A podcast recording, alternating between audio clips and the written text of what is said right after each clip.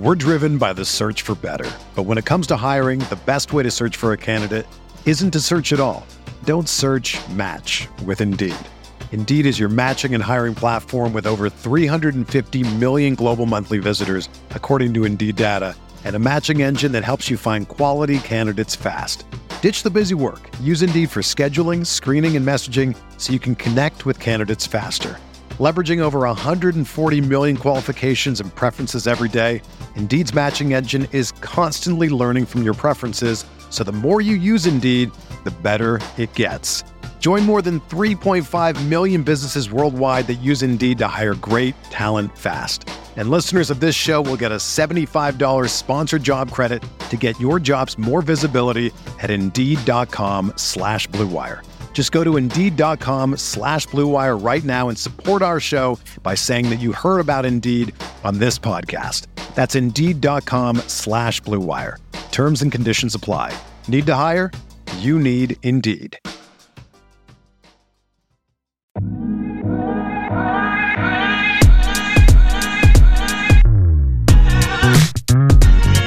What's going on, everybody? Welcome into the inaugural, first ever? That's what inaugural means, right?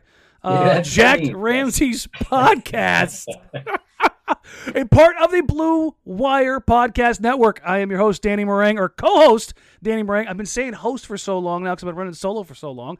Uh, first things first, obviously, Jack Ramsay's new podcast, same place, uh, different provider. Also, new co-host, Brandon Sprague, ten eighty The Fan, six to nine in the morning. Yeah. Uh, what's going on, buddy? Dude, I'm super excited for this. I'm looking forward to diving into all things Blazers N B A stuff with you. I know we're going to have many a disagreement, but I couldn't be more jacked to get my Ramsey on. There you go. Uh, that's going to be the first question. Everybody keeps – I've already gotten that soliciting questions for – we're opening this up in the mailbag. If you're listening to this in the first episode, the mailbag uh, episode, uh, there will be a free agency uh, primer with Jake Fisher following this. Uh, but – the Q and A uh, mailbag edition, the one of the, the many questions I got was, Jacked Ramsay, what is a Jacked Ramsay? What does Jacked Ramsay comes from? Uh, it comes from Ian Carmel, uh, who I will I will give the crown to Beaverton's greatest. Um, oh. He, he, he holds the crown. I I just can't, I, like I can't take it from him. Um, okay. Uh, you know, late night show writer, lead writer, it's kind of hard to... Are Are you top two, or does Gulliver get number two? Gulliver Gulliver gets number two. Okay, it's, all right. Like, it's a small town, but we, we've done pretty well, right? It's If I told you you got a bronze at the Olympics, you'd be happy. Listen, man, a, a podium place matters, all right? Yes. You're up there. I see you on the camera on a stage. See that? that listen, man, I, I, it's it's full on. You know, bite the metal, but it's still it's still metal. You know, it's, it's not yeah. it's not wood. Um, no. But yeah, the name itself is stupid, but it's great at the same time. Uh, Ian threw out about thirty-seven different ideas, and I ran with all of them and ran a little poll for anybody who was trying to catch on to what the hell it was I was doing a couple months ago. Ta-da! Here you yes. go. yes. What finished? What finished second? Oh God, Rip City After Dark. Rip City After Dark is good. Was up there, yeah. And there was another one in there. Um, it wasn't Jacked Ramsay's. God, now I can't remember. It was. It was, it was another play. Uh, Pod Don't Lie was up there, but that's Pod.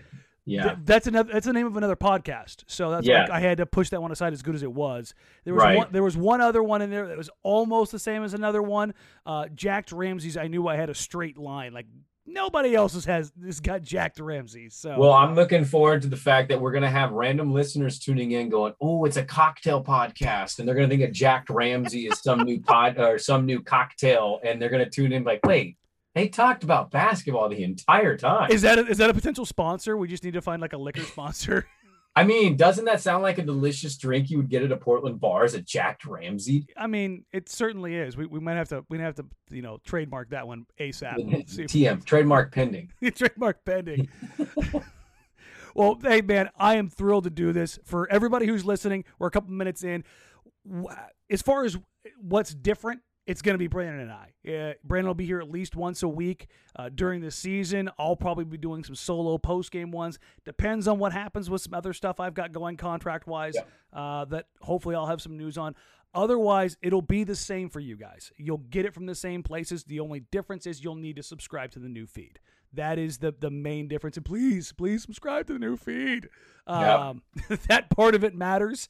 Uh, it'll still be at Blazers Edge. It'll still be on iTunes. It'll still be on Spotify. You just make, have to make sure you sign up for the feed. So if you're listening right now, stop, go back, sign up to the feed, come back. We'll be here for you. Rate, review, tune in as much as you possibly can. You know, I, I like to hang out with Danny and talk hoops. The ones that I'm not here, I'm sure are going to be amazing. And who knows, maybe when the regular season's happening, there's going to be, I'd imagine this coming season, Danny, there's going to be a lot of moments where I'm going to be like, hey, I, I probably need to hop on the pod. We we need to we need to have a discussion real quick for thirty minutes before I go to bed to wake up at four a.m. Yeah, yeah, and that's I think this I think as, as far as launching a new podcast, this is probably about a good or as bad a season as you can imagine. Oh, doing man. So. Yeah. Yeah. So uh, let's get into it here where we spent the f- first few minutes. It's kind of the, the housekeeping stuff. Um, I'm not going to do these in any particular order other than what I have listed here. Uh, this is from G S four thousand at H Z forty-six Z, blah, blah, blah, blah. Would it be better for the team if we gave a bigger role to Nurk like he had before his injury and possibly having Siakam as our second or third guy? Would this benefit the team? I'll let you take this one first because I've got a lot of pieces I want to chew off of this. So if if you're just talking about the C J Pascal Siakam trade rumor that I think Jake Fisher had, and I'm sure, Danny, you're going to bring it up with him. Uh, absolutely. I mean, I don't – the Jokic wanting to be Jokic two point oh for him, I don't know if I go that far. But I, I would be totally open to him because he's such a great passer, getting the ball more up top. And if you're going to have Pascal Siakam as an option at the wing – Uh, I think you I think you would take that. Pascal Siakam can play off the ball, and by that I mean he's moving. He's not just going to yeah. stand there and wait for the other point guard to stop dribbling. That's kind of what we have now. Absolutely. I think you you you would savor the moment you get a Pascal Siakam to pair with Damian Lillard. Yeah, I kind of blacked out when I saw Pascal Siakam on the team. I was like, wait, did that already happen? Like, you know, first of all, I – I don't believe that's possible as the market currently sits. I would, I don't understand why Toronto would want to do that. I don't think C J would be a part of this team ending up in Toronto. It doesn't no. make sense for that team. They're they're guard heavy already. Them drafting Scottie Barnes, you were on the draft show, definitely was a signal of them looking to have Siakam on the market. There, there's mm-hmm. no doubt about that. But C J McCollum, twenty-nine, thirty-year-old C J McCollum does, does nothing for them. That's just that doesn't make any sense. Beyond that, I have said pretty regularly, getting Yusuf Nurkic the ball in the middle of the floor is the second best thing the Blazers can do. The first best thing they can do is put the ball in Damian Lillard's hands. It's, that's the cascading effect. You know, yep. when, when you have Nurk making decisions in a short roll, more often than not, he's not Jokic, he's not even Draymond in that regard, but he is very good. And it puts the Blazers in a different and more unique attacking position. More often than not, you're putting Nurk in a four-on-three situation, so you're you just... From a, a numbers perspective, you're operating at an advantage. Beyond that, it gets other guys involved. It's less dribbling. It's more, Nurk, I have often said, is the guy most likely to want to make a pass first. That is his first thought is make pass.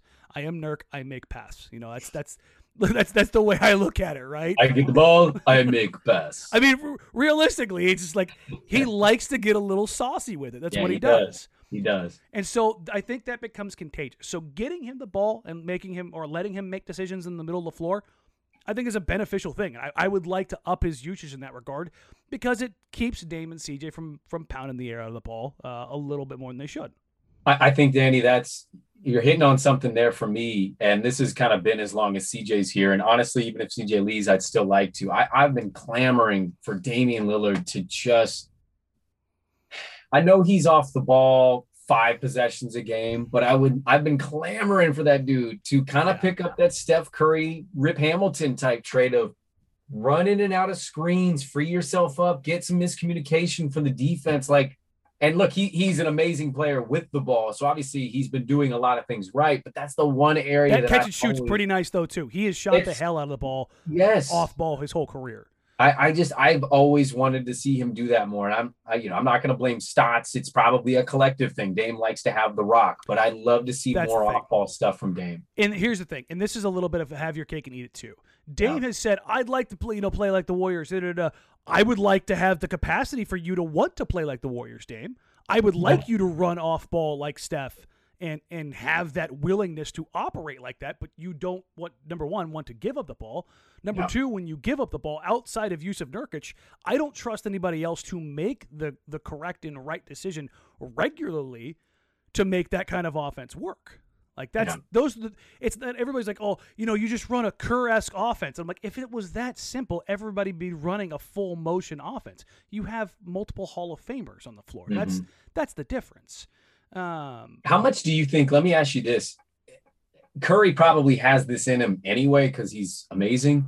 How much of Curry coming into the league along Monte would you say helped him become yeah. so much better off the ball? Like, because okay, Monte's on ball so much. Yeah, because Monte was such a ball-dominant dude that it was like, okay, well, I'll run around then, I'll get open, and I'm such an amazing shooter. I, you know, I wonder how much of that, like Dame came in and he was instantly the point guard for Nick, yeah. for Wes, for Rolo, for L A. I always wondered how much that helps guys like Steph and Dame come in and need to go off ball versus, hey, come run everything for us right away. I think that's a pretty intrinsic thing as far as like what they are, because if running without the ball was as easy as a lot of people pretend that it is, you would have more guys that are motion shooters in N B A Agreed. history, because yeah. it's, everybody's like, well, it's just about work. It's not just about work. It's a big part of it. But when you have to cover that, like, you have to have a level of skill and trust and want and desire to do that, because you may make a lot of effort and not get that ball back.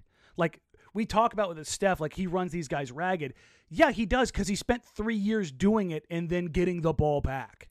And right. I think that's part of the trade-off is you you can get guys that will do that, but if they're not rewarded, number one, it, it's not going to work. If they're not rewarded and then they're not successful, that's the other part of this. Like for everybody who talks about wanting to do this, there's only one J J Redick. There's only one Duncan Robinson. Like, Duncan mm. Robinson's about to get twenty million dollars a year because he's the only dude in the league who shoots the living hell out of the ball and runs four miles a day.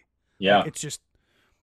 If you're a basketball junkie, then you know there's no better time of year than the N B A playoffs. Twice a week, J J Redick is cooking on his podcast, The Old Man and the Three. He has guys come on in all stages of their careers to talk about the league and share stories you won't hear anywhere else, including Devin Booker on why he talks so much trash, Ray Allen's epic free throw competitions with LeBron in Miami, and the moment Tyrese Halliburton knew Pascal Siakam would be a good fit in Indy. In addition to player interviews, every Monday, J J breaks down the top three things happening around the N B A with unmatched analysis, not outlandish takes, and is often joined by masterminds of the game like Tim Legler to dive deep on rookie reports, trade breakdowns, and why is mean mugging now a tech? You won't find another outlet that covers the game as comprehensively and with such insight as J J does it on The Old Man and the Three.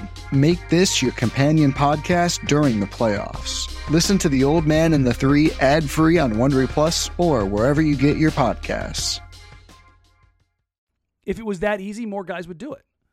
So yeah. I, I think the big thing you hit on there too, that second word you used, trust. Mm-hmm. Steph's been in positions where Clay's getting sixty on eight dribbles, or Draymond single-handedly twelve total dribbles in that game. Oh, or, Unbelievable. Or, K D, or K D's in town, and he's like, oh, I'm going to be the M V P. And Steph's like, cool, I'm just going to run around and get some threes. Dame has never had that moment no. really in his career. He did going, early playing with he did LaMarcus. Early. He yeah. played all, remember how effective Dame and LaMarcus worked off each other. Yeah, I, I do remember that. That's why I wanted to see it more. But, it, you know, he got put in a position where it's like, hey, Dame, carry C J and everybody else and take us to the playoffs every year. And yeah. how many moments did he have? He's like, I can't, I can't trust this whole team. Yeah, and I think that's – that's a long, convoluted way to get to answer this question as far as like elevating Nurk. Listen, yeah. I would I would love to elevate Nurk. I think that's a proper thing to do if they're going to retain him, because if they're going to keep him, he can't just be a dude. Like he no, has to no. be featured, right? You, you got to prioritize him, because you either look at re-signing him, or if it really goes to S, but he has a great year being a facilitator, maybe there's intrinsic trade value, right? Because it's an expiring contract anyway. You, it's so gotta be, it's gotta be gone at the deadline. You know, it's, it's, it, it's a rental situation. Yeah. So either way, I, I would rather see it, because you haven't been doing it as much. Yeah. Uh, as far as the Siakam stuff, listen, if Siakam's the, on this team, he'll he'll have higher usage, but I still want Nurk being that pivot point in the middle of the floor. Right, is that kind of where you would sit on it, or? Yeah, yeah, no, I, I would rather, you know, Dame continues to do what Dame does, but then he also trusts Nurk more to create plays while Pascal is either going down to the block or he's running around cutting or getting open open looks from three. That's what I would like to see. All right, this one's going to be a little bit uh, off the beaten path. I, I kind of like mixing these questions in. Uh, this from uh, Adamantium, at Adam underscore Antium, ba- based off enjoyment, not skill, or how they would mesh. What are your five starting favorite Blazers of all time? Oh, man. So not just necessarily enjoyment. Skill, just like just enjoyment. Uh, enjoyment or fit. Okay. My number one pick, it's off the beaten path a little bit. It's a controversial one at that, I think. My number one pick, I'm going Rasheed Wallace. Okay. I, you're, you're not I, that far off. I had attitude problems as a kid. I totally related to Rasheed Wallace. I love the, the flagrant foul stuff. Mm-hmm. And I think Rasheed Wallace would be one of the highest paid players at that position if he got to play in this era. Yes. Because he was doing what we love back then. Uh, Rasheed would be num- my number one pick. Do you want me to list the next four? Or we go, go one by one. No, no, go, go. Give me your four. Like you, you seem to have this one like, like locked and ready to go. Fire, baby. Yeah, I'm gonna go Rasheed uh, at the at the four. I'm gonna go Sabas at the five. How okay. did you not love watching yep. Sabas make passes? Uh, number three, I'm gonna go J R Rider because again, I was a you like insanity, okay? Dude, I love insanity and I love dogs, man. I want mm-hmm. dogs on the floor. Uh, number two. Number two is a tough one for me, man. Number one has got to be Dame, but okay. the, the two spot. See, this is not this is not tough for me. Uh, I'm gonna go B-Roy. Attaboy. Okay. Yeah, I want J R, B-Roy, and Dame. I want to see what that is. It's bad, it's awful, oh. but I still want to see what that is. So, I did this in the sense I went less off of enjoyment and more about fit. Okay. Like, and not necessarily the best players. The first two are going to be the best okay. in, in my mind outside of Dame. And I'm actually not going to take Dame in this group, which I some some are going to call this sacrilege. So maybe I'll just get okay. that one out of the way first. Well, I think, hold on, we need to pause. This is a list not of saying this is the five that if I made a team of Blazers. It's just, it's just like, how would you like it as far as like enjoyment? Just enjoyment, because yeah. if I'm doing that, I'm Dame, Clyde, like Bill, like, you know what I mean? You're you're doing the obvious picks yeah. there. I'm trying to go off a little beaten path. I, I am too, and that's that, okay. that's the thing. Is like I'm talking about like actual fit. Yes. And so when I look at this team, I'm like actual fit. Like how would I want this to work? And I I settled on at the point, and this anybody who knows me, this is going to shock absolutely no one. Andre Miller. Trey Day, baby. I, I have been a Andre dude since day one. Yes. I mean, I used to watch Cavs games just to watch Andre, just because I dude, loved yes. I loved watching this dude who seemingly was smaller, slower, less explosive than anybody, but was just smarter than everybody on the floor and just killed you with his head the entire yes. time. And you're just like, are you kidding me? Over and over and over again. Just It just blew my mind. And every time I looked at it, it was just like, ah, this guy is incredible. Uh, number two. Or I loved two, him at Utah, by the way. Like I, it, when he was playing at Utah. Remember oh, oh yeah, in college, Utah. yeah. And then he goes to the Cavs, and I was like, I always hated – I didn't care about the Cavs, but I'm like – They I'm had watching. dope jerseys back then. That was kind of the thing. That yeah, those blue and white ones, yeah. right? Those Terrell Brandon ones. But I was always like, dude, Andre Miller was my dude. I thought it was dope when he came here. Yeah, so Dre, best lob passer of all time, has one of the most iconic fifty-two-point games of all time. Just ridiculous, you know, two-inch jumpers over and over, death by a thousand paper cuts. Um, yeah. And again, at the two, no shock, Brandon. Uh, Brandon's my guy uh, through and through. Uh, at the three, I kind of wanted. I, I was, I always had this affinity for Stacey Augmon. Oh, I heard. Yeah, I heard a great Stacey Augmon story, but I can't share it on the air. Oh, okay. We'll we'll save that one. That'll be that'll be the Patreon version. That oh man, that, you better be paying some money for that Patreon version. I love I love stories. You just like immediately like oh. Like yeah. I've got some, when we get done, I've got Birdman stories that will blow your mind. Uh, uh, I love the elbow pad. Stacey Augmon on the elbow. The Plastic Man, dude. He's just, yeah, he man. was that dude. And I'm going to cheat and I'm going to put Sheed at the four or yeah. excuse me, Sheed, excuse me, Sheed at the five.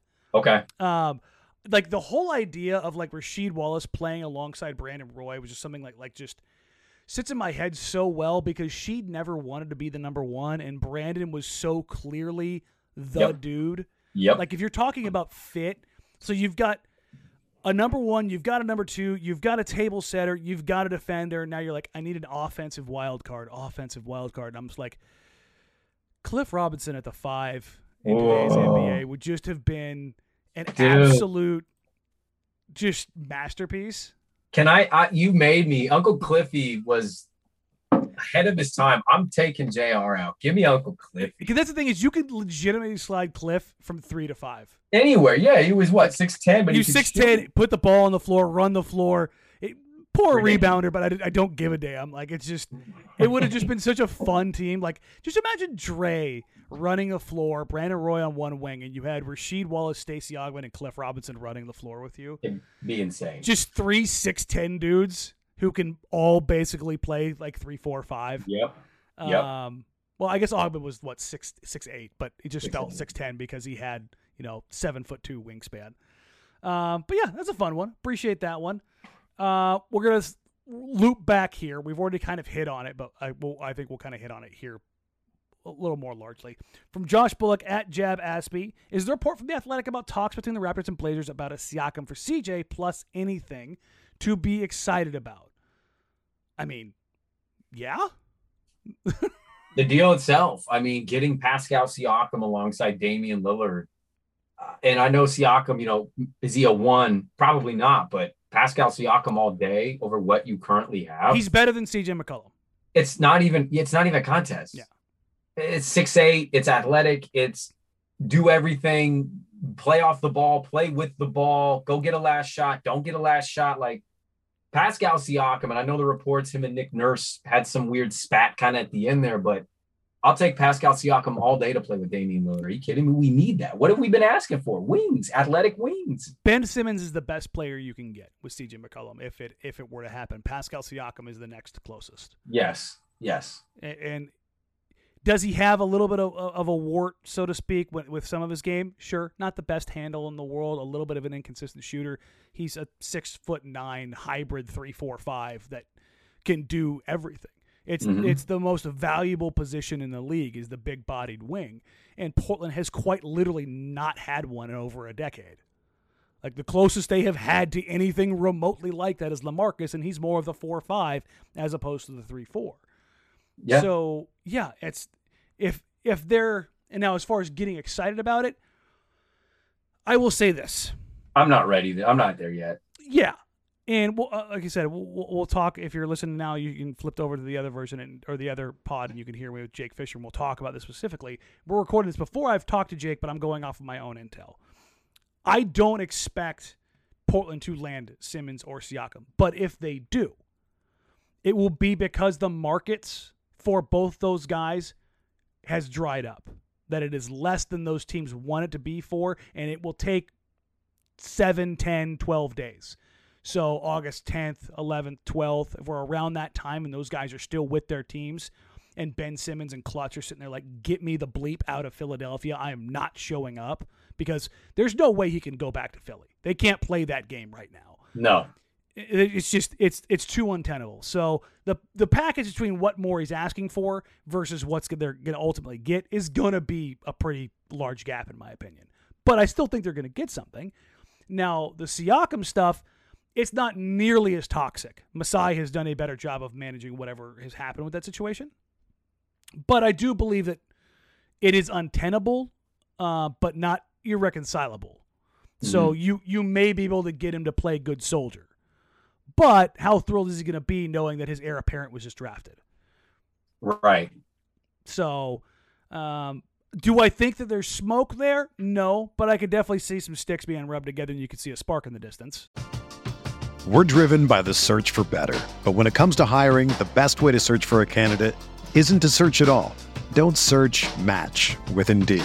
Indeed is your matching and hiring platform with over three hundred fifty million global monthly visitors, according to Indeed data, and a matching engine that helps you find quality candidates fast. Ditch the busy work. Use Indeed for scheduling, screening, and messaging so you can connect with candidates faster. Leveraging over one hundred forty million qualifications and preferences every day, Indeed's matching engine is constantly learning from your preferences. So the more you use Indeed, the better it gets. Join more than three point five million businesses worldwide that use Indeed to hire great talent fast. And listeners of this show will get a seventy-five dollars sponsored job credit to get your jobs more visibility at Indeed.com slash Blue Wire. Just go to Indeed.com slash Blue Wire right now and support our show by saying that you heard about Indeed on this podcast. That's Indeed.com slash Blue Wire. Terms and conditions apply. Need to hire? You need Indeed. I guess I, I just, I when I read that, I was like, oh, okay, that's cool. Because it, it basically, the report says they've talked, but not like extensive, yeah. deep talks. I, I, I get why Portland would want to. I don't know why Toronto would want C J, because they're still... They'd have to reroute him somewhere else. They'd have to, right? Because yeah. there's a rumor about Lowry doing the sign and trade with Simmons. I don't know if that's going to happen because Miami's doing all kinds of big moves to bring in a guy like Kyle Lowry. But if Lowry Simmons is still a thing, that makes sense to me because you're going with the six ten guard who's going to have kick-out targets versus running with Fred VanVleet and C J McCollum. I, And then get rid of get rid of Siakam. I, I guess I don't, even with Scottie Barnes, I don't really understand that kind of build. Yeah, I don't I don't know as far as like the whole idea of, of keeping some of their older guys. I think that they, as far as I have understood it, the discussions that have taken place that have involved Siakam or Simmons have been a swap for those two guys. Now, C J might end up routed to Philadelphia as a part of this. Mm. And, I, and I don't know if that is different from Uh, direct discussions that Toronto has had with Portland and with Philadelphia removed. I that's been the biggest problem with C J is that there's not a lot of one-for-one swaps that make sense. There are plenty of three-team deals where you can like, oh, yeah, no, that makes sense. But, I mean, how often have we seen Neil Olshey be able to, you know, land a big three-team deal? Well, and didn't, you know, I'll give credit. Eric Gunderson, I think, tweeted something before the pod was like, not to put the cart in front of the horse, but when was the last trade we heard about from the Blazers before they made it? Yeah. You you don't typically, you, you might don't. hear about it of a lesser guy just because their agent's sure. trying to, you know, generate a little bit of something spicy. But other than that, no, that doesn't happen. And that's, as we're recording here Sunday night, um, I have been poking and prodding and trying to find free agency noise, and it is quiet. Um, yeah. It's, uh, I think tomorrow's actually going to end up being pretty, pretty damn explosive. So, uh, not necessarily for Portland, but just in general, I think we're going to hear a lot of news dump real quick. All right, on to the next one. Mark Hakes at Hakes Mark. Is Noel the best backup center that we can get in free agency? What do you think? Is Nerlens Noel, when you're talking about who's available out there, where does he sit on your board? I think he's up there because I I actually like Nerlens Noel. I, you know, is it the game-changing move? Probably not, but, I mean, for a backup center role, a dude who's going to play defense, he has some experience, you know, kind of knowing how to fit in with teams despite his offensive deficiencies. Uh, yeah, I, I, I like Nerlens Noel. I don't know if I give him the clear-cut number one. I'd have to go back and look at the entire list of centers, but of, of backup center options, Nerlens Noel is up there for me for sure because what did Neil say we need to address? It was defense. Yeah. Well, defense and, and big, because especially with you lost Zach for nothing. Yeah, he's gone. Yeah, he's over. That's and Quick told us that, right? He wasn't yeah. going to extend the qualifying offer. That's official now. So yeah, of of options out there for backup centers, Nerlens Noel, I would really like that. They, there's two things that they need to prioritize: defense and athleticism, because they put the least defensive, least athletic front court probably in the N B A, and that's yeah. not hyperbole. Enes Kanter, Carmelo Anthony is drastically underwhelming in both athleticism and, and defense. And I think you're going to see a hard correction. Uh, and whether that means like a Willie Cauley-Stein type, uh, uh-huh. I, he was he was on the list, but he's been picked up in Dallas, his four point one million dollars option. I tweeted out, you know, that's one less guy. Even if it's not somebody that Portland ultimately would have landed, you want a few more guys in the market because if there's more guys, there's more fish in the barrel. You can go out and maybe land one. Uh, Noel is getting plenty of interest. Bobby Portis is probably re-signing in Milwaukee. P J Tucker is probably re-signing in Milwaukee. So these big-bodied end-of-bench wings, these backup fives, they're they're becoming slimmer and slimmer and slimmer before free agency even starts. I definitely put Noel up there as far as uh, somebody who would make sense for Portland uh, in a in a big overhaul sense. Let me uh, throw a couple names at you real quick. Mm-hmm. How would Bismack Biyombo make you feel? Not terrible.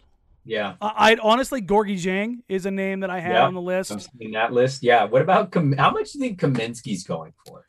He'll get maybe a – no, he won't get B A E. He'll get a vet man. He got played off the floor in the finals. He did get played he, he off. Got, he, he's, he's perfectly capable as a regular season backup big.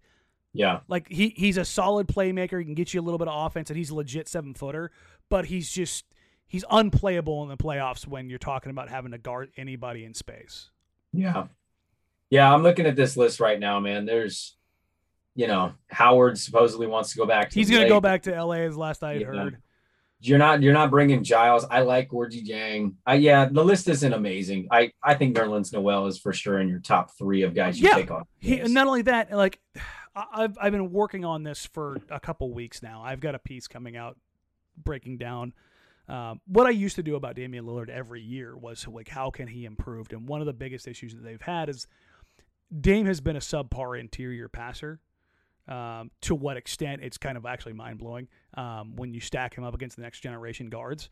Um, having a no-excuse rim runner like Nerlens Noel could go some way to alleviating that. But even when you watch the premier like uh, hostage dribble guards, the Jaws, the Trays, the Lucas, mm-hmm. Ben Simmons, like there's such a distinct difference in how they attack in those areas. But they also do have legitimate rim, run, rim running threats. So if Portland was able to yeah. get one of those guys, and that's the other thing. There's going to be minutes there because you can you can't rely on Yusuf Nurkic to play all eighty-two. So right. N- Nerlens is a guy you could also who could anchor your defense for fifteen games a year, and you're not going to bat an eye. You're going to mm-hmm. lose some offensive production. He doesn't have the best hands, all those things. But yeah, if they could get Nerlens Noel for a T P M L E, well done, well done. Yeah, you just hope you're not losing Nurk for the amount of time you lost him this past year, because then I think you're into you start squinting that, a little bit. Yeah, that's like it's a little too much time for Nerlens to be the starter because he's not going to give a lot to you offensively. No, but if you know, but hey, man, remember three guard lineup, really good offensive rating. You know, we checked the numbers, Jace, and uh, quite amazing actually. Oh uh, yeah, if you squint real hard on a Tuesday. With when you have bacon and eggs for breakfast, they're really good. Ah, you know what? Screw you, Neil. God, I just hate that stuff. I know. Uh, all right, so here's another one from Matthew at Reverend Romulus. Should I be more concerned Neil won't find a way to trade C J or that Norm won't re-sign with the Blazers? I'm deliberately ignoring Dame being traded as a possibility. Um. Uh, I'll let you start. You got stuff on that. I, I think this is a fairly easy one to m- mentally prepare yourself for it not to happen. This is an easy one for me, but I'll let you start. Yeah, it's you should be more concerned with Neil not being able to trade C J. That's the bigger. Like, Norm not being re-signed is a massive problem, and it signals um, Dame, Dame gone. Not being able to trade C J is Dame gone, and you're stuck with C J probably for his contract without having to like give up picks and get off them later to yeah. reload. Like that's that's the difference. You, you, like the level and rebuild changes. Well, yeah, this goes. We'll get into the Norm stuff, I'm sure, but like I, I still am like kind of puzzled. I've randomly been thinking about this. I'm like at Fred Meyer, and I'm like thinking about this. Like, why would Norm want to sign if C J's back? Yeah. Well, he. He could want this or that, and I'm sure they're going to pay more money than most teams. But that there's still so much hinging on it that to like to, to, to that listener's point, I would be much more concerned about not trading C J because I, I'm not convinced he's trading C J. I, I don't believe he's fully committed to the idea of doing it. It just what? With, Let me ask you this. What happened? This could just simply be a, he had no leverage and he thought he did, but it was very obvious that he didn't once they got eliminated. What changed from Jason Quick reporting? He was, I think he said eighty-five percent. He was like some high, high percentage sure that they were trading C J to his latest hit on our station, ten eighty, saying, nah, nah. Like, I, I want to know in that span. Oof. Where what Neil heard, learned, et cetera, to the go market. From, oh, yeah, I'm, I'm going to trade him to I'm running him back. I Because basically he's been telling us he has no trade out there. Yeah, the market. That's what it was. The market was – everybody's like, oh, you know, I could see C J for Simmons if – you know, well, maybe if the, the seventy-sixers include Tybal. And I'm like, I'm sorry, what? Did you say the seventy-sixers are including something else in that package? It's Portland yeah. offering more. Like, Sig- why would the Sixers give up Tybal for C J? Before the Simmons stuff where he went sideways in that series, I had somebody ask me, what is like what is a logical offer for Portland to make for Ben Simmons? And keep in mind, before all of this, Simmons was arguably the best defender in the N B A. Uh, I thought he was defensive player of the year this yes. year, man. I watched a lot of his games. He was he's, amazing. He's phenomenal. He he yeah. in my mind, he is the best defender in the N B A. Like, yep. what he can do is unbelievable. But when you take a look at him, multi-time All-Star, all-N B A defensive team, likely best defensive player in the league, and at the time he was twenty-four years old. And then somebody said, what would you give up for, for Ben Simmons? I go, C J and three first-round picks. And then he things went sideways, and they're like, oh, you can get him straight up. And I'm like, no, you can't. No, you can't. You, you cannot go get a twenty-five-year-old most valuable defender in the league for thirty-year-old C J McCollum. No, you can't. He would have to nuke his value so much in order for that to actually happen, which mm-hmm. that could happen. like, like that could happen, but straight across in, in, in a normal world, yeah. no, no, that can't happen. So, yeah, I, I just look at that stuff and it's just like, it's frustrating. It's it's it's that his values decline, and this actually that actually leads into the next question, I think, really well. And this drives some people crazy, but I think it's a good question when you're taking, like, when you're looking at it holistically, like where the Blazers are at right now. This is from Tony at P N W underscore roots. With hindsight being twenty twenty, what C J trade should have been done, year for who, then what subsequent opportunities would have existed? Basically, he's he's going full Loki here and looking for the alternate timeline. Oh, yeah. Great show, by the way. Oh, fantastic. Um, well, I, look, this might be our first disagreement. I'm looking forward to your answer on this. Uh, the, the trade that never happened that should have without hesitation was Paul George. Okay. Look, Kawhi Leonard was out there. Paul George was the trade because you were getting two, three years ahead of the C J McCollum contract situation of landing and committing yourself to four or five years with that dude. Paul George could have been had by the Indiana Pacers for C J McCollum, maybe Nurkic, but a bunch of assets along with C J. And all the reports suggest Neil tried, but basically wouldn't give up C J. He should have identified it in that moment. fifteen, twenty, twenty-seven. Oh, those are the God. picks that he put down. Paul George in a heartbeat for C J and some picks. Would he have stayed in Portland? Maybe not. But he stayed in Oklahoma City. If they would have won, and I think they would have, because Dame is a last-second shot guy. Paul is good for most of the game. Like, I think that would have been an amazing pairing. Yeah. But Paul George, to me, because I don't know the full details of the Jimmy Butler stuff, Paul George to me is the one that I look back and go, you missed your shot, man. That was your shot for a six ten wing. You had him, you had Jimmy, and as much as I like those, I don't, even if they made C J available, I don't know if Pritchard was still willing to not screw Paul over. That's very, I mean, it's very possible. I would totally not dismiss that either, that Kevin was like, dude, I'm not taking this five oh three phone call. Yeah, no, and that's, that was, for everybody wondering, that was a thing. Like, oh. It's now with P A gone, I don't know how much that exists now, but that it was a problem. So in that regard, the the time that I would have done it was the time when I had the most leverage and the most control. And that's a few months later, twenty seventeen draft. Whether you're a world-class athlete or a podcaster like me, we all understand the importance of mental and physical well-being and proper recovery for top-notch performance. That's why I'm excited that Unified Healing is sponsoring podcasts on the Blue Wire Network. Unified Healing is a new and super innovative global network of wellness centers powered by Energy Enhancement System, or E E System. If you haven't heard of the E E System yet, then you'll want to listen up. This technology promotes wellness, deep relaxation, purification, and rejuvenation. Wherever you are across the globe, access to a center is easy and affordable. Interested in experiencing the E E System technology for yourself? Go to unifiedhealing.com slash bluewire to learn more and find a center near you. That's unified, U N I F Y D, healing.com slash bluewire. No material or testimonials on the Unified Healing website are intended to be viewed as medical advice or a substitute for professional medical advice, diagnosis, or treatment. Always seek the advice of your physician or other qualified healthcare provider with any questions you may have regarding a medical condition or treatment and before undertaking a new healthcare regimen, including E E system. twenty seventeen draft. You, you've got people on the phone. C J's value is still very high. Very high at that point in time. There's still that, well, he could have one more gear left. You know, you've still, mm-hmm. yeah, okay, I could talk myself into this. twenty, twenty-five, twenty-six-year-old C J McCollum? Yeah, I could yep. talk myself into that. You've got that. You take that pick and you take Donovan Mitchell. And, and everybody who's ever questioned this about me saying this, anybody and everybody who was there that night, the five hundred people at, at, at Spirit of seventy-seven when we hosted the draft show, I was livid when they took Collins. I was, I, I, w- I had a microphone in my hand and I went, what the br-? Dropped an F-bomb in the oh, bar? Oh, yeah, on the mic. I was...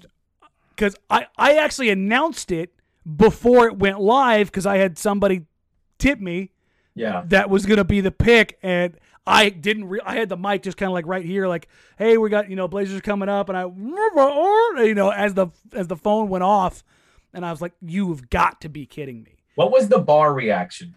Huh? Uh. Oh, it, like it, was, it wasn't pin drop. It was a, just a full-on like eyebrow raise. Uh We were waiting what? for Collins. We were waiting for Bam. We were waiting O G. For Donovan. Yeah, O G. Like, we were expecting one of those, and he traded him for Zach Collins, who he just declined to give a qualifying offer to for seven million dollars. He called him, he, Danny, he called him a franchise cornerstone. Building block. No, cornerstone.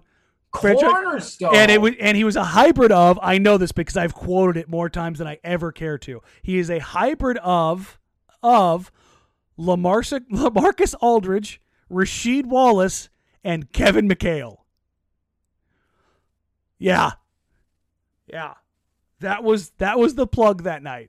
And he couldn't give him the seven million dollars qualifying offer going into this last year because he's not been good or healthy. Like, and this is like, this isn't a revisionist history thing. I, you can go on Twitter. You can see everything that I wrote over and over and over again. That was a questionable pick. It's not revisionist history. No. You hit Donovan Mitchell, but it's not revision. We talked about this on our radio show and people were like, it, it better not be Con-. Like, we had people like, it better not be Zach Collins. He's yeah. rumored to be around there too. And I'm like, I, I always thought, no, Dude, no, they, they wouldn't do that. They wouldn't do that. Quick was talking about how Neil loved Mitchell because he's six three, he's got like a six ten wingspan, yeah. he's got big old hands, and I'm like, okay, maybe they go Donovan, trade C J. No, even my thought in that time period has always been this: even if Donovan Mitchell is only seventy-five percent of C J McCollum, you're going to get seventy-five percent of C J McCollum at four million dollars as opposed to at the time twenty-four million dollars,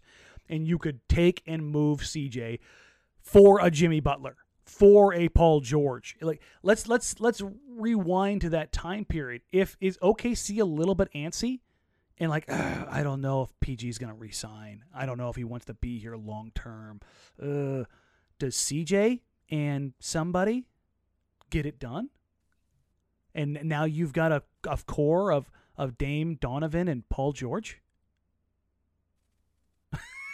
Your finances are infinitely better, your team positioning is infinitely better, and that's this Dude, whole thing. It's it's you're straight making me depressed.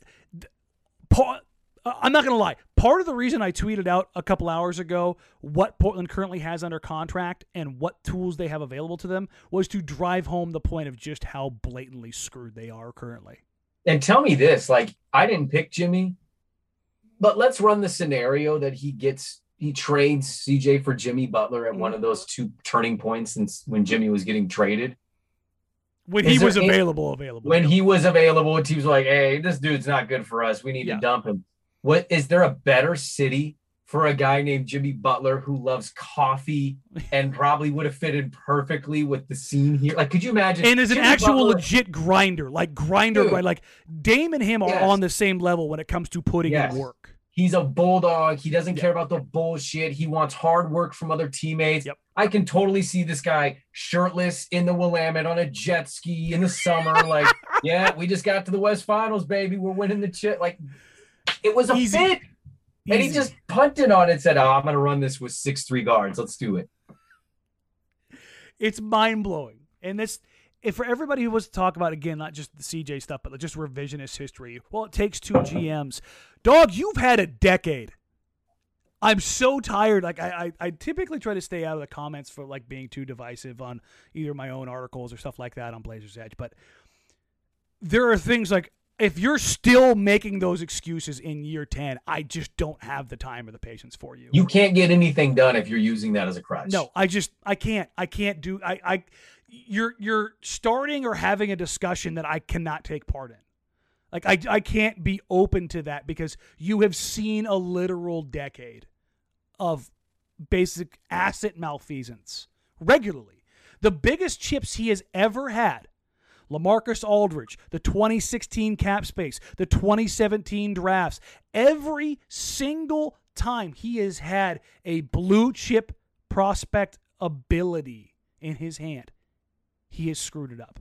And so, what about Damian Lillard? I'm like, okay, fine. I'll, I'll give you Damian Lillard after oh, Chad Buchanan did a year's stop. worth of legwork. Stop. Everybody knows what that was. By the way, he was a top six pick. Let's stop acting like it was some diamond in yeah. the rough that nobody else was going to see. The real one legitimately is C J.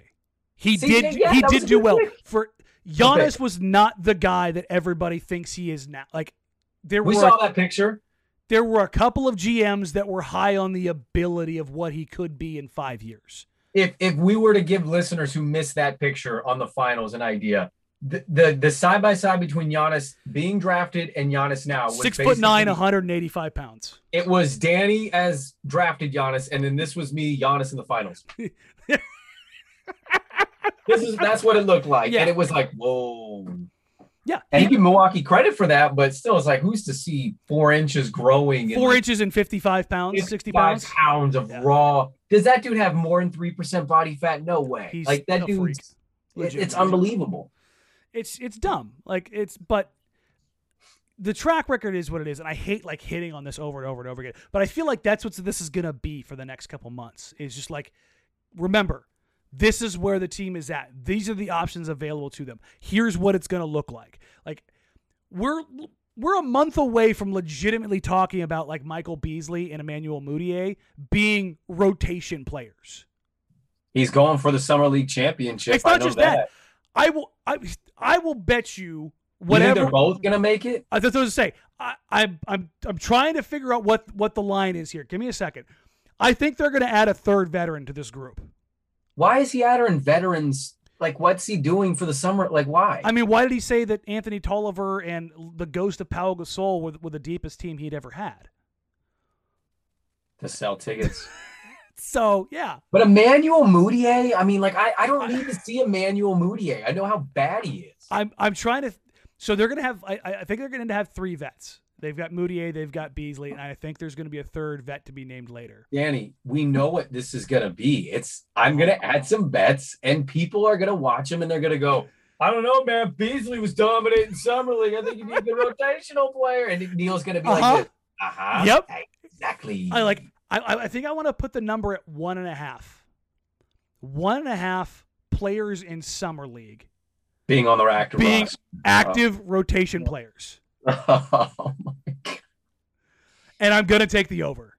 Well, then I'm going to be drinking a lot of Jack Ramsay's this, this coming season. I'll tell you that much right now. I'm I'm going to take the over on that. Where, where, are you, where would you sit on that? Would you take the I'm under? Gonna, I'm going to take the under, man. Forget you. Forget your crazy conspiracies. I'm going to say he signs Beasley because he'll make it make sense. And there's Beasley's the new Melo. Redemption how tour. How is he bringing in Emmanuel Mudiay? What am I missing here? Am I going crazy? Am I the one not watching N B A basketball? Hey, Fra- hey, listen, man. New new Moutier's out there. Nil Akina's option didn't get picked up. Oh, so, my goodness. Uh, Nil Akina's a guy. Oh, I shouldn't say his option. His qualifying offer has not been picked up. He's going to cite that night that Beasley got M V P chance with the guard and be like, Chase, Chase, he was getting M V P chance. Yeah. And it's funny because he's he's he's actually like lesser Melo in that he's as bad or maybe worse as a playmaker, but doesn't have the shooting ability. But I tell you what, was one that everybody thought was going to hit, man. Like everybody's. I mean, he he killed at K-State. I mean, Jesus, he was a monster. I mean, he could score on anybody. But yeah, it's it's rolling this back to the, the the C J discussion part of this. twenty seventeen was the, was the year for me. That that that draft, it just opened up so many doors. And I I said at the time, between twenty sixteen and twenty seventeen draft, and I said it, and this is not to like shit on Zach. They have failed so miserably in the past year that this will be felt for years to come. Yeah. And then it was me, so. me and uh, me and the homie Richmond. We're going to do a random pod ranking our five. Like, what's your five moments of Neil's tenure that you think have screwed or put the organization in this spot where they potentially could lose Dame? Mm-hmm. And spoiler alert, I've told Mike and he kind of disagreed, but I told him it's the twenty seventeen draft. It's not even a contest. You like, could make a very, very good argument. It's the pick. It's the not moving the pick. It's the asset you ended up picking. Any like you just you made so many mistakes that night, and I think that's really doomed them. I mean, imagine this team getting nothing for LaMarcus and giving C J his deal a year early and not trading him. I think those Mike, are Mike said that one. Yeah, I think yeah.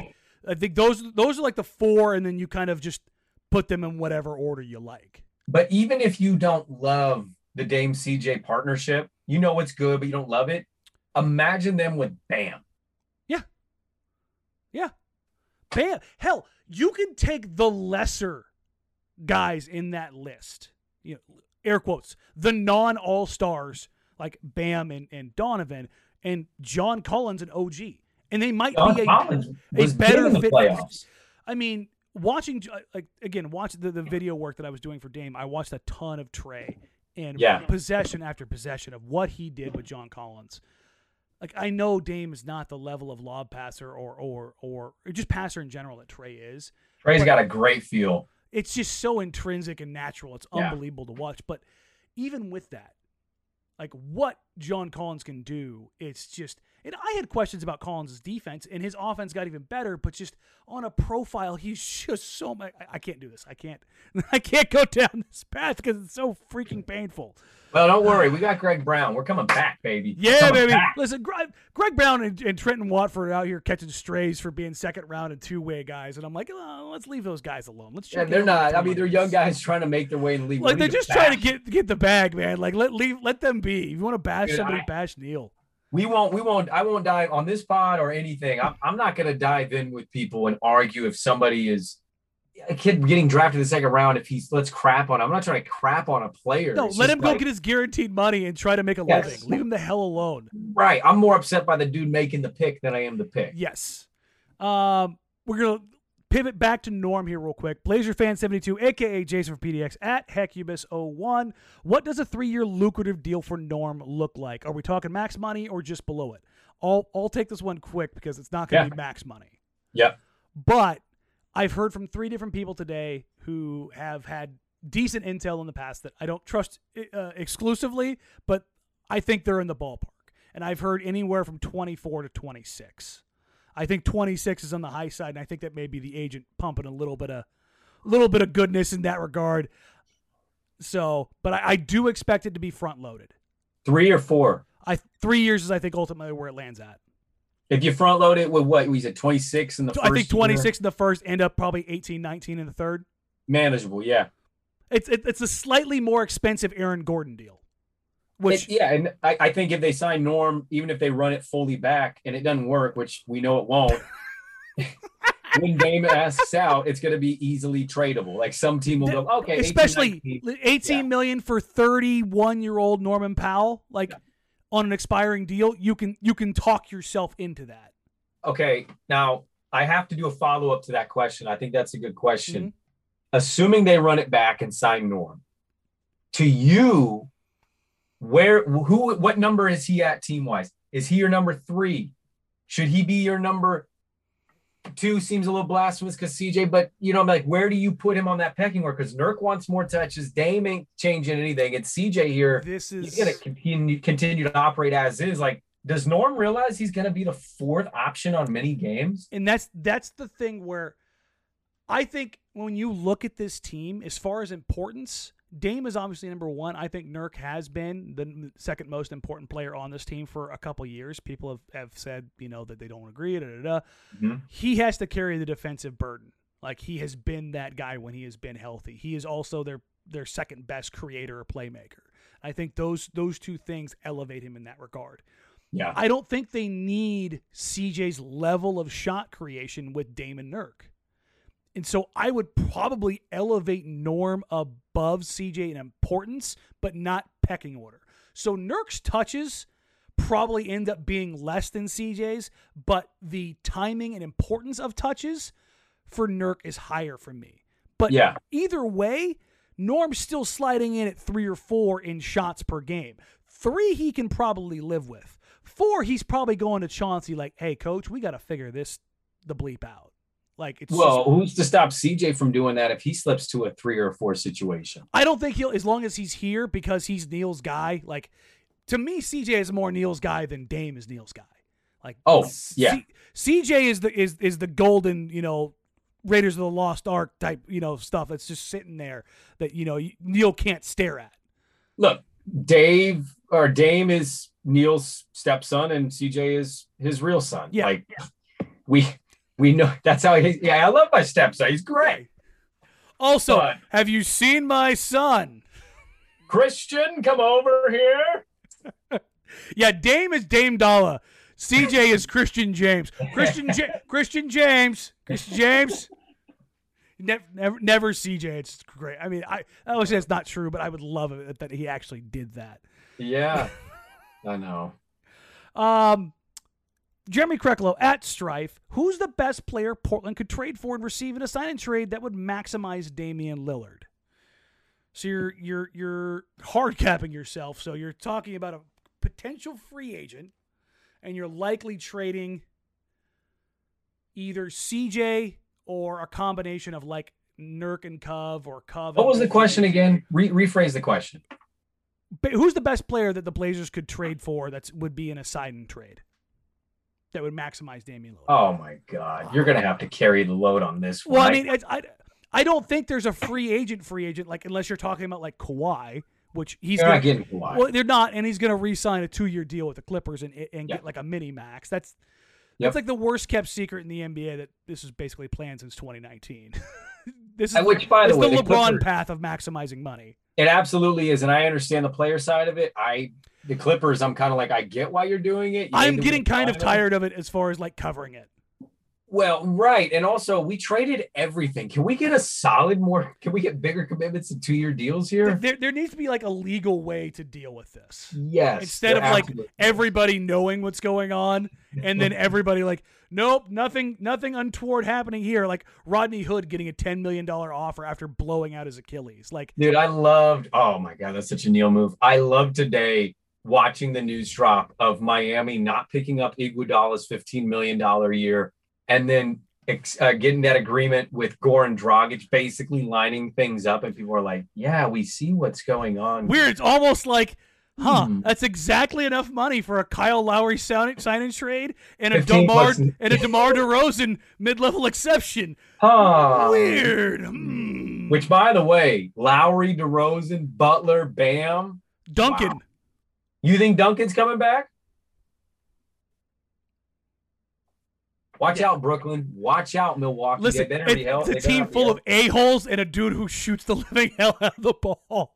Dude, that Miami-Milwaukee series would be amazing. A bloodbath. It'd be a oh, bloodbath. Great. Brooklyn would hate that because they just grind possessions into dust. Oh, yeah. Yeah, yeah, yeah. Brooklyn's not about that, I think. No. And I don't really trust Brooklyn to be healthy in that situation either. Giannis and Jimmy go full on. You oh, yeah, oh yeah, no, sign oh. me up for that. I, I love oh. watching those two guys go at it. Me too, I love it. They're the ultimate. You, they're yeah. ultimate competitors who are dogs and will do any and everything to make their team win. I love when you get superstar buy-in like yep. that. And I wonder if we get like. I hate doing this because it puts him on that level, but he is LeBron level like recommitment, like tasting that first title. Like when, oh. he, when when he got that first one in Miami, you when they came back the next year, that was That was his best Holy year ever. That was his greatest year. That's the best yep. LeBron I've ever watched in my life. Playing at three hundred five pounds, just annihilating everything in sight. Like, is yeah. Giannis going to be that guy? Like, I had, I tasted it. I want it again, you know? Well, how about, you know, I think there's a, a ripple effect there too. It's not just, is Giannis going to have that?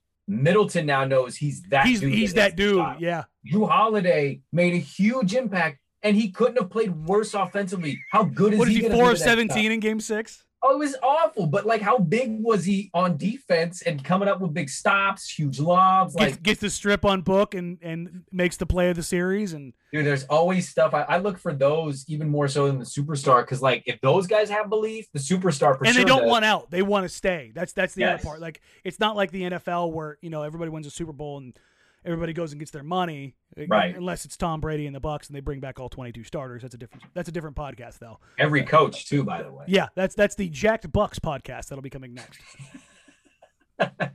That's the Steve Young podcast. Talking about Tampa Bay Buccaneers. But yeah, as far as like sign and trades, I just there's there's nobody out there for Portland. Like, you could talk me into Spencer Dinwiddie. You could talk like, I I made a, a, a fake trade uh, two years ago. I said, listen, I would absolutely unequivocally trade C J McCollum for Spencer Dinwiddie and Karis LeVert. And this is before yeah. LeVert broke out.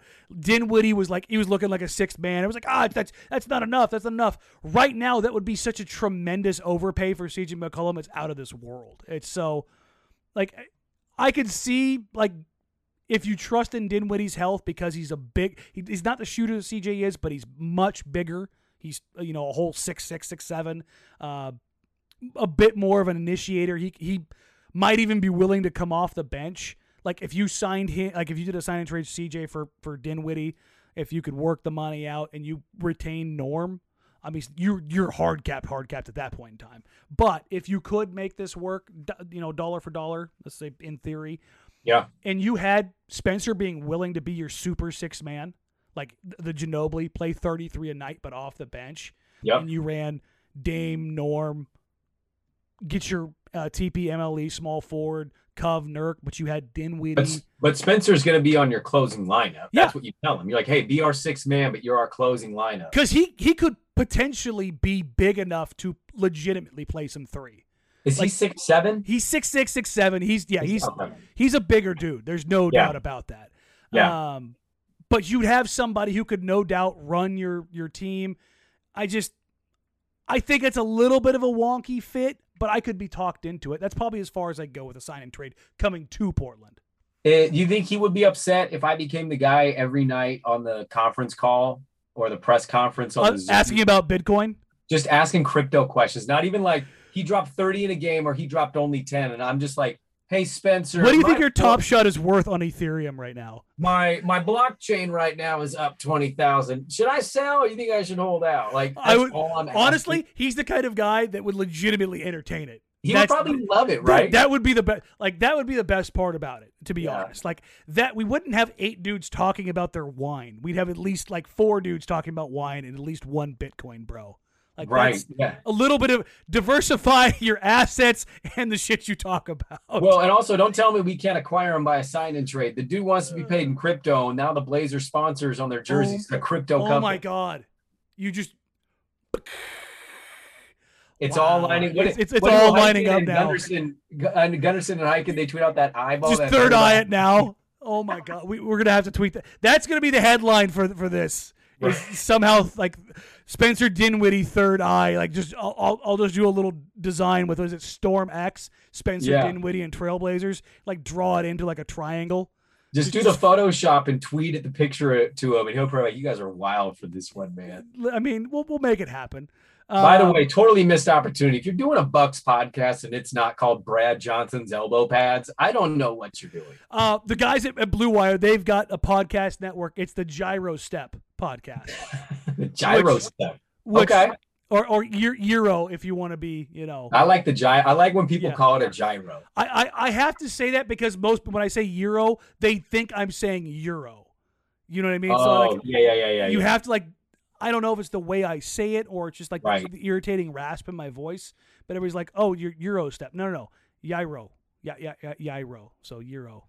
But yeah. But I know a lot of people that call it a, a euro. They call it gyro. They call it a euro, and people making up are just like, you know what? I'm used to just, all of my. Just toss the lamb on the pita with the sauce, okay? Can I get the lamb and the beef mix and extra okay, sauce? Okay, so you are right, wait now. Let's, we're gonna deviate here real quick. Number one, yes, give me the Kafka, no doubt about it. I am I am yeah. pro lamb all the way. Are you a tzatziki sauce or are you spicy garlic? I, I want to say, uh, look, I like the spicy garlic, but garlic makes me fart. I have oh, to go tzatziki sauce. I can't. I'm not a cucumber guy. I can't do cucumber. But you can you can add some spice to that sauce to make it still amazing. The cucumber just, it leaves a... I love cucumber. I see, I don't. Like, what, what do I got here? I've got the uh, blood orange grapefruit bubbly. Sounds bubbly. amazing. That I, sounds I, amazing. I, listen, I love it. But, like, there's certain, like, certain things I just can't mess with, man. And cucumber is very, very... I just... We're going to turn this into a food takes podcast real quick. I just recently conquered green beans. Like you couldn't eat them before? I, I, I, they, they made me so physically ill, like the smell in general. Yeah. And I had a very nice chicken dinner uh, with some perfectly cooked French green beans. Long. Long, crisp, yeah, perfectly cooked. And I was like, my wife just looked at me, she's like, just try it. I was like, fine, it's a nice restaurant, I'll do it, you know? yeah, yeah, yeah, yeah. And I ate them. I was like, nom, nom, nom, nom, nom, nom, nom. And you know, the next thing, just, like all of the green beans are gone. I haven't touched the chicken. She's like, they're good, aren't they? And I'm like, yes, they are. I'm Dude, green hard. beans are one of my favorite vegetables to eat. I'll tell you the one thing I will never, I've tried them a million times, by the way. I've tried the box ones and I've tried five or six people's homemades, different people. Mm-hmm. Scallop potatoes are the worst possible creation in human history. What? It's I thought you were going to go like Brussels sprouts and I was going to no. champion you. And no. Now, oh, Brussels sprouts are amazing. Oh, I eat God. Brussels sprouts all day. Oh, I eat God. them with eggs and some bacon. Oh, and oh, so yes, wrong. Please. So wrong. Scallop potatoes, I will quite literally put a scallop potato in my mouth, Danny, get close to swallowing it, and almost throw up to the point of having to spit that bite out. Oh, my God. They're awful. It's it, it to make potatoes. There's at least five other ways I'd rather have potatoes. I wouldn't even think of name them. Name them now because this is this mashed is like... potatoes, French fries, tater tots, hash browns, baked potatoes. You're halfway there. Roasted potatoes. Okay. I, I mean, you want me to go more? Yeah, I, I want all ten. Potato chips. I'm running out of ideas. But a... those seven or eight are way better than scallop. I'd rather eat a raw potato. See, I, I was literally having this discussion last night. This might have been might have been last night about potatoes au gratin and like how it's like the last time I had potatoes au gratin, I was like, yeah, you know what's great about potatoes au gratin? It's always good, and they're made with scallop potatoes with just the perfect amount of crispy cheese around the edges. Mm-mm. Mm-mm. I don't know what that is, man. I, I and I'm a potato guy. That is the one food item. I don't like seafood, but like that's just like a seafood taste. I can try it and be okay. I cannot swallow scallop potatoes. No way. That is that is definitely a, a, a weirder one that I have heard. That is for sure. No, thank you.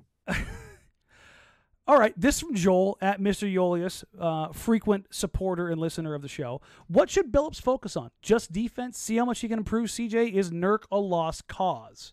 What do you, what, what do you, when you're looking at, at Chauncey Billups, what are you most excited for and what are you hoping happens, I guess, the, the ethereal question? So I don't know if they're going to do enough roster-wise to change the defense to the point where it's like some unit that people are going to think is going to win a championship. I actually am more interested in what he does offensively. Now, the Blazers' offense, I think, was the second or first best offense in the N B A. Cited yeah, but it's the- too I S O heavy. It's too pick and roll heavy. That's you know. But I, I, I what I want to see though is I'm I'm genuinely interested in doing more Dame, C J, off ball optimization, facilitating. Stuff. You know what I mean? Like yeah. yeah, like little X's and O's tweaks, like what his differences are from Terry's, because Terry was good, but obviously Terry wasn't perfect. So no, I, and I, I and I think he got a little, not necessarily lazy, but maybe content in sure. and, and letting some things go that probably shouldn't have been in the last year. I think it's easy for any coach to have a superstar and get a little lazy, to be honest with you. Like Budenholzer, before he won the title, was about to get fired. Like, yeah, that's that's the hilarious part is he was quite literally about to get fired. And and it, it was like the worst kept secret in the N B A. And then they win a championship, and now he's getting selfies in the Milwaukee airport. I, I don't. People think Chauncey's going to be this amazing defensive mind. I'm not. He sold. might be. Yeah, he might, but I'm not sold on that. Just because he played for the Pistons in oh four means nothing to me. I want to see what he does offensively, what kind of tweaks he makes with Dame, assuming C J comes back, Norm, Nurk, et cetera. I have reached out to a few people that have worked with or around Chauncey um, last year in Los Angeles, and the common thread that I've been able to pull is, I don't know. Like, what is he going to run? I don't know. Like, will he pull some stuff from his days with the Pistons and Larry Brown and, like, some upgraded horn sets? Maybe. Does he, like, take most of the, the guts of the Blazers offense and, like, start from scratch? Or does he, like, take what was there and tweak it? Does he take from Ty Lue and maybe use some of the, the ball movement principles that they focused on there? I'm like, I don't know. Is there a lot of stuff you can build on there where you have a wing or an offense dominated by two shot creating wings? Like the two things that the Blazers don't have and haven't had. Like, are you going to run some inverted inverted sets? Okay. Like a lot of five out stuff with Nurk. Okay. Mm-hmm. I just, it's hard for me to look at. It's honestly, it's, it's easier for me to see them take some defensive principles. Um, but even in that regard, I don't think, Like, we're we're going into year ten of Damian Lillard.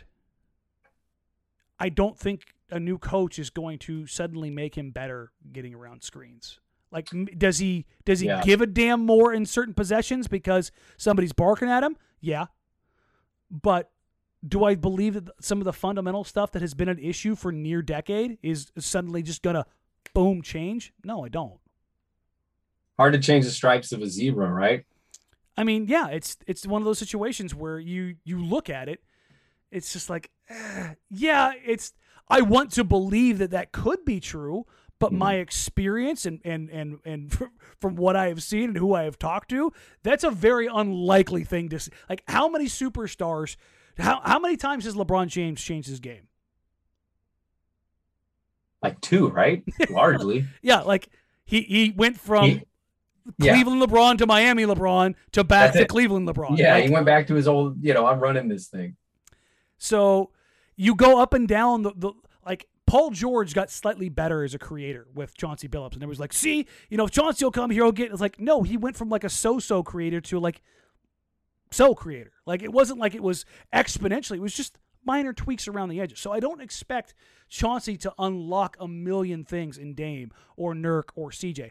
Does putting Nurk in the middle of the floor and getting him more involved and getting him more touches make him a happier Nurk, therefore a more effective Nurk? Yes. Like, is there enough buttons that you can turn where if you turn them all the right way, you could get more out of the sum of the parts? Certainly. But I don't think that elevates them into another stratosphere or makes them any better or higher tier of a team than they currently are as constructed. Am I misremembering Chauncey being asked specifically a defensive question at the presser and him kind of basically saying, I'm going to hire an assistant. Like I don't have, he's not as locked in defensively as we thought he would be. He's, he's basically said he's, he's going to have help on both sides to install what he kind of wants to take on, on principles. So it's such a risky hire. This was such a, and it became a five year deal. It's like, ah. Okay. Yeah, everybody came after me when I said five because they're like, well, it's four and one. And I'm like, four and one. Dame's gone and won. Like, yeah. Yeah. So eh, I don't know if that's necessarily, but I'm, I'm pulling for Chauncey. I, I genuinely am. I just, I want to be wrong. People need to understand this. I want to do a podcast, Danny, where we were like, listen, hey, I will list, I will list all the things wrong. I, I legitimately put this out there. I will do the hot ones. Uh, hot sauce challenge if the Blazers traded C J McCollum for a top four pick. I was I unabashedly said that because I didn't believe there was a chance in hell it was going to happen. Well, clearly there was no chance that was happening. And yet I, I didn't understand it anyway. I was trying to try to talk the logical sense into like why it could be Houston or Toronto, but it's like, why would they do that? I don't Even if it. you went the roundabout way where Simmons goes to Toronto, Siakam and Kyle Lowry end up in Philly, C J ends up in Philly. the four ends up in Portland. That was kind of like the framework that I had heard discussed. Mm-hmm. That was the only time that I had heard four and Portland associated. I could at least see Portland being like, hell no. Like, that's the one instance where I might even, like, back Neil up in a little bit of a sense of, like, you're going to turn Ben Simmons into Lowry, Siakam, and C J, and we just get the number four? Like, if I'm Neil...